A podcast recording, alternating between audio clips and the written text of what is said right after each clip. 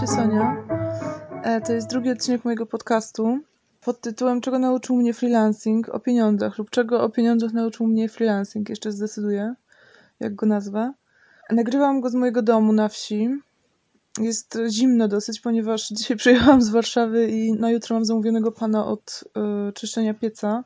I komin jest zatkany, tak mi się wydaje, i nie za bardzo ciągnie, więc jak tylko go rozpalam, to dym leci do środka i w ogóle w ogóle się nie pali drewno. Także myślę, że po prostu musi zostać oczyszczony. No a poza tym na szczęście dzisiaj nie jest tak zimno. Chyba było 11 stopni czy coś takiego. Także tym wstępem pokazuję wam, jak bardzo glamour jest moje życie. Na szczęście dostałam pod choinkę koc elektryczny od taty, także właśnie na nim siedzę, nagrywając ten odcinek.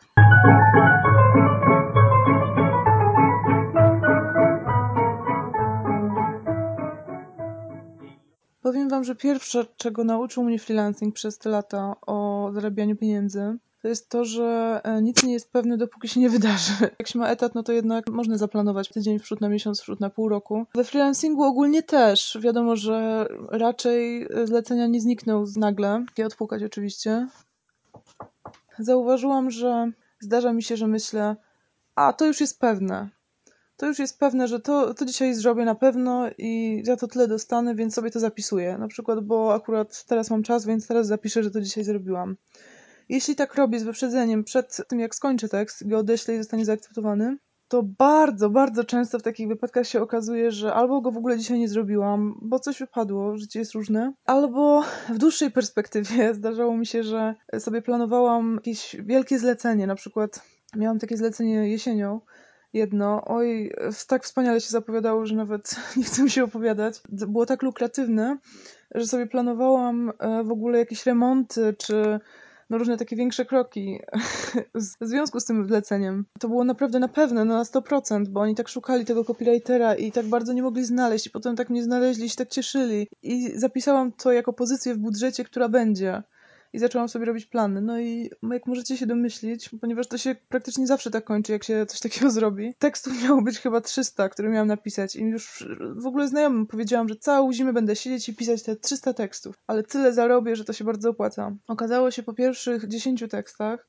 że nawet nie doszliśmy do sprawdzenia merytorycznego, tych tekstów, tylko byliśmy na, cały czas na etapie jakiegoś przesyłania jakimś paniom. Te panie odsyłały drobiazgowe ustalenia. W ogóle na samym początku się okazało już, oczywiście po tych pierwszych mailach, gdzie były stawki bardzo wyraźnie napisane, to się okazało, że się dostaje za taki tekst nie 60 zł, tylko 30 i do tego 20 za tam, dobra, czy tam 10 za dobranie zdjęcia, 10 za wstawienie na jakąś stronę i jeszcze 10 za ekstra wysiłek. I ten wysiłek nie był sprecyzowany. No i okazało się właśnie, że jeszcze muszę to wstawiać i jeszcze muszę dobrać zdjęć, czyli w ogóle to nie, nie tak miało być. I w końcu z zlecenia nic nie wyszło po tych tam pięciu czy dziesięciu tekstach, a miało być ich 400.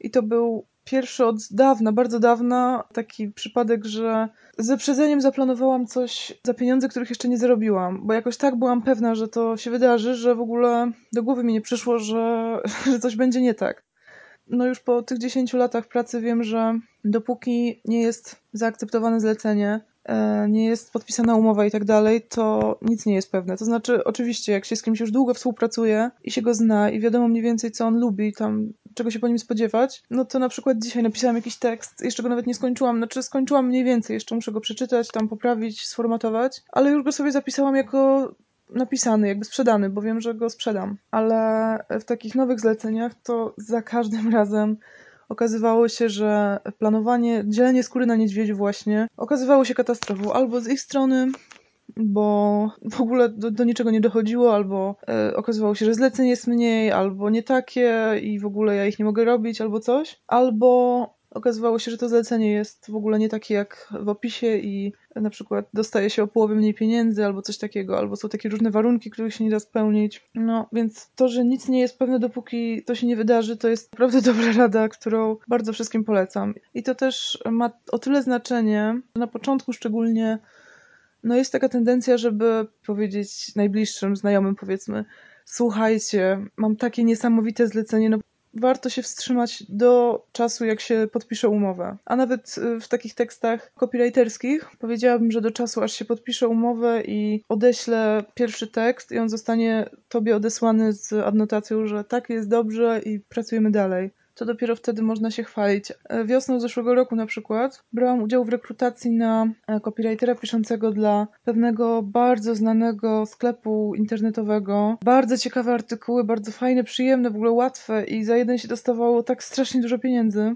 Oczywiście nie muszę mówić, że, że nic się nie wydarzyło, po prostu ten projekt w ogóle nawet nie wystartował. To też jest bardzo ważne, żeby tego powodu, o którym tu mówię, nie robić nigdy tak, że rzucam tą pracę, bo mam lepszą, a jeszcze jej nie mam tylko, no ale ona się szykuje, prawda? Będę miała lepszą lub miał. Ja jestem za tym, żeby robić swoje, ro kończyć swoje wszystkie zlecenia. Nawet jeśli poniedziałek masz zacząć scenariusz do filmu Oscarowego lub no nie wiem co tu wstawić, napisać serię artykułów do Woga, super, ale najpierw do piątku czy tam soboty ja bym kończyła wszystko, co mam do napisania, nawet jeśli to są jakieś głupie opisy butów, czegokolwiek, e, bo w poniedziałek może się okazać, że to jest inaczej, albo że to się nie wydarzy. Nawet jeśli to się wydarzy, no to te projekty są takie często, im większe, tym dłużej trwa. Może się wydawać, że potrwa trzy dni, a tak naprawdę potrwa trzy miesiące, a może po prostu się przeciągnie, więc może nawet będą te artykuły w ogóle, albo będzie ten film Oscarowy, ale może nie w poniedziałek, tylko w poniedziałek za rok. Także nie warto e, koniecznie rzucać wszystkiego bo od poniedziałku jestem gwiazdą, bo tak się bardzo rzadko dzieje i lepiej e, spokojnie robić swoje i w swoim czasie jak już naprawdę będzie się miało to zlecenie i będzie się miało e, dużo lepiej płatnej pracy, to wtedy można zrezygnować z tych mniej fajnych. I ponieważ nic nie jest pewne, dopóki się nie wydarzy, druga rzecz, o której muszę powiedzieć, to jest to, że w branży copywriterskiej czy też freelancerskiej sukcesy ani nie są pewne, ani nie są istotne w dłuższej perspektywie i zaraz wyjaśnię dlaczego. Nie jest to do końca związane z pieniędzmi, ale też no, w dużej mierze jest. Często się tak zdarza, szczególnie jeśli chodzi o takie duże projekty, że na przykład pewnie mieliście taką sytuację w życiu chociaż raz, że na czymś wam zależało już, ktoś się zainteresował waszą książką albo scenariuszem i wszystko było na dobrej drodze i tak, takie oczekiwanie, czy taki, takie napięcie związane z tym, że będzie sukces może trwać nawet latami e, i na koniec nic się nie wydarzyło.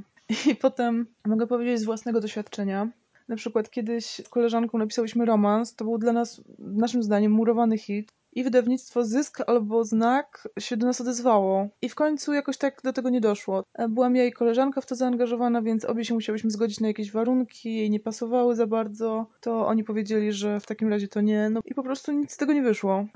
Innym razem, jak miałam 19 lat chyba, czy coś takiego, 20 może, było takie wspaniałe pismo literackie i przy nim było takie wspaniałe wydawnictwo i tam takie wspaniałe książki wychodziły i mojej przyjaciółce e, tam wydano nawet książkę. Miałyśmy bardzo takie miłe, sympatyczne relacje z właścicielem tego wydawnictwa. Jemu się spodobała w miarę moja książka i miał ją wydać. I pamiętam, że bardzo to przeżywałam. Fragmenty tych moich opowiadań, czy tam tej mojej książki się ukazały w tym piśmie literackim. I w końcu po prostu to się nie wydarzyło. On w ogóle trochę zawiesił to wydawnictwo i już w sumie chyba nic nie wydał. Tak też bywa.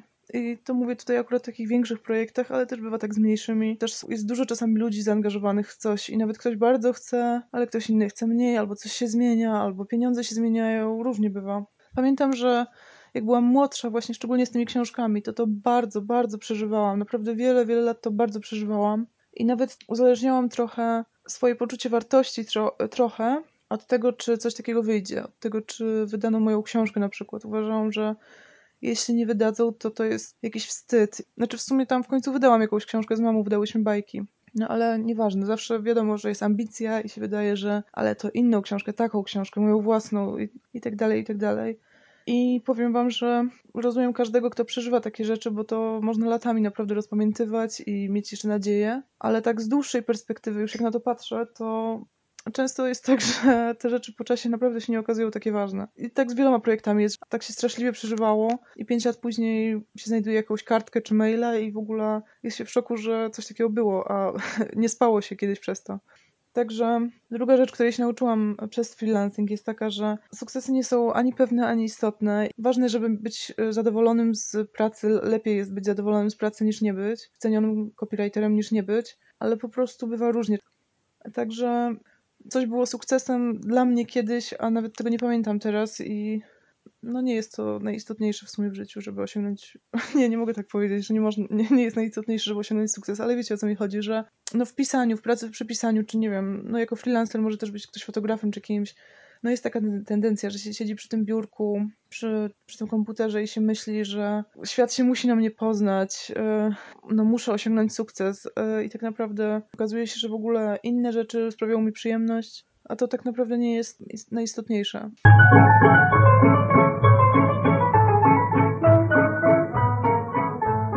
Trzecia rzecz, której się nauczyłam jako freelancer na temat pieniędzy i zarabiania jest taka, że że sytuacja materialna może się szybko zmienić na dobre i na złe, co na początku jest przerażające czasami. Po czasie bardziej to jest takie uczucie takiego komfortu psychicznego, ponieważ jeśli się nie ma w ogóle pieniędzy, jest ciężko, kiepsko, to i tak minie i w końcu się będzie miało pieniądze. I tutaj nie ma nad czym się rozwodzić za bardzo, po prostu e, zlecenia przechodzą nieregularnie, czasem przelewy się zatrzymują i tak dalej, i tak dalej. Więc jedno, co mogę poradzić każdemu, to żeby miał trochę oszczędności przynajmniej. Po prostu, e, bo może weekend niekorzystnie wypaść w kalendarzu i wtedy będziesz czekać na przelew 10 e, dni zamiast 3, a tak się może zdarzyć zawsze. Tu trzeba mieć no cokolwiek, bo bez tego też człowiek się robi bardzo no, zestresowany, zdesperowany nawet bym powiedziała, ponieważ e, to, że nie przyszła jakaś głupia kwota może naprawdę być no, kluczowe w tym momencie dla życia, zdrowia, no, z różnych względów, bo tutaj dodam e, tak poboczną uwagę no, też na temat pieniędzy i freelancingu, że wbrew temu, co się wydaje, bo tak dużo się o tym mówi, to rzadko się, bardzo rzadko się zdarza, że pracodawca nie płaci. Albo ogólnie takie sytuacje, że ktoś mi nie, nie wiem, 4 miesiące się spóźnia. W ogóle nie wiem, czy miałam kiedykolwiek taką sytuację, czy pół roku. Tak się o tym dużo, dużo, ga dużo gada, ale nie dlatego wcale, że to się bardzo często zdarza. Też różnie bywa w umowie zapisane. Niektórzy w ogóle wysyłają mi pieniądze na drugi dzień albo tego samego dnia, inni na koniec miesiąca, czy po następnym skończonym miesiącu, to już zależy. Większość ludzi, znakomita większość, i tak w końcu płaci i to nie trzeba ich popędzać ani czekać długo. Także już się przekonałam, że w sumie to e, taki spokój jest ważniejszy, ale ten taki spokój połączony z pewną organizacją, to znaczy warto mniej więcej wiedzieć, kiedy ktoś ma na przykład zapłacić, zapisywać sobie takie rzeczy. Nie trzeba wykonywać jakichś takich zbyt panicznych ruchów, jeśli się po prostu ma oszczędności, ma się z czego żyć. I moja czwarta uwaga jest taka, że Duża suma pieniędzy naraz, jakieś zlecenie może robić wrażenie, a jakieś tam głupie sumy, no to wiadomo. Mm, tak, tak y, można powiedzieć, że jest stereotypowo. Mm, na przykład kiedyś napisałam jakiś taki artykuł w ogóle na jedną stronę dla jakiegoś pisma takiego powiedzmy lifestyle, no nie, podróżniczego i dostałam za to 700 zł i to był taki, no to było mnóstwo pieniędzy za dwie godziny. I tak długo to wspominałam, y, myślałam o tym, jakie to jest osiągnięcie i tak dalej. Tymczasem ostatnio zdałam sobie sprawę z takiej rzeczy, że mam na przykład takiego pana, dla którego robię coś y, co miesiąc za 200 zł. No, to nie jest najistotniejsze moje zlecenie. Tak sobie zwykle myślałam. Dopóki ostatnio dopiero dotarło do mnie, że w rzeczywistości to zlecenie, nad którym tak piałam z zachwytu i w ogóle byłam taka podekscytowana, w ogóle też chodziłam wokół niego, tak naprawdę to jest nic w porównaniu z panem, który owszem, zarabiam dzięki niemu 200 zł miesięcznie, ale pracujemy ze sobą już 4 lata, 5, czyli to jest w tym czasie no 8-10 tysięcy zarobiłam już na tym panu. I to już y, wiecie jak to jest. Po tylu latach, po miesiącach, latach, no to już się dobrze znamy, także bardzo łatwo mi się to pisze, co on chce, więc to jest bardzo dobry klient tak naprawdę ja na to wpadłam po naprawdę wielu latach, bo wcześniej patrzyłam tylko tak, no prosto. Jest taka tendencja, że pojawia się coś super płatnego, naraz duża kwota, no to żeby wszystko rzucić i lecieć do tej osoby, bo to jest takie ważne. Tymczasem, no właśnie po latach już y, nauczyłam się, że przede wszystkim warto dbać o tych klientów, którzy na pewno nam zapłacą, bo ich znamy od dawna i już na nich zarobiliśmy ileś tysięcy albo dziesiątki tysięcy i zarobimy pewnie jeszcze więcej przyszłości. Bo mało tego, jeszcze ten pan mnie polecał przecież swoim kolegom. A takie zlecenia, które się pojawiają nagle jak kometa i jest jakaś taka niesamowita suma w umowie, mm, no nie wiem jak u was. No czasami po prostu jest fajnie, a czasami czasem po prostu to się wydarzy raz i no już za rok nie będziecie pamiętać, czy za dwa. Także to są moje cztery wnioski dotyczące pieniędzy i zarabiania, do których doszłam po wielu latach myślenia na ten temat. Jestem bardzo ciekawa, czy wy też macie takie wnioski, czy może inne. No i do usłyszenia następnym razem. Dzięki, że mnie słuchaliście.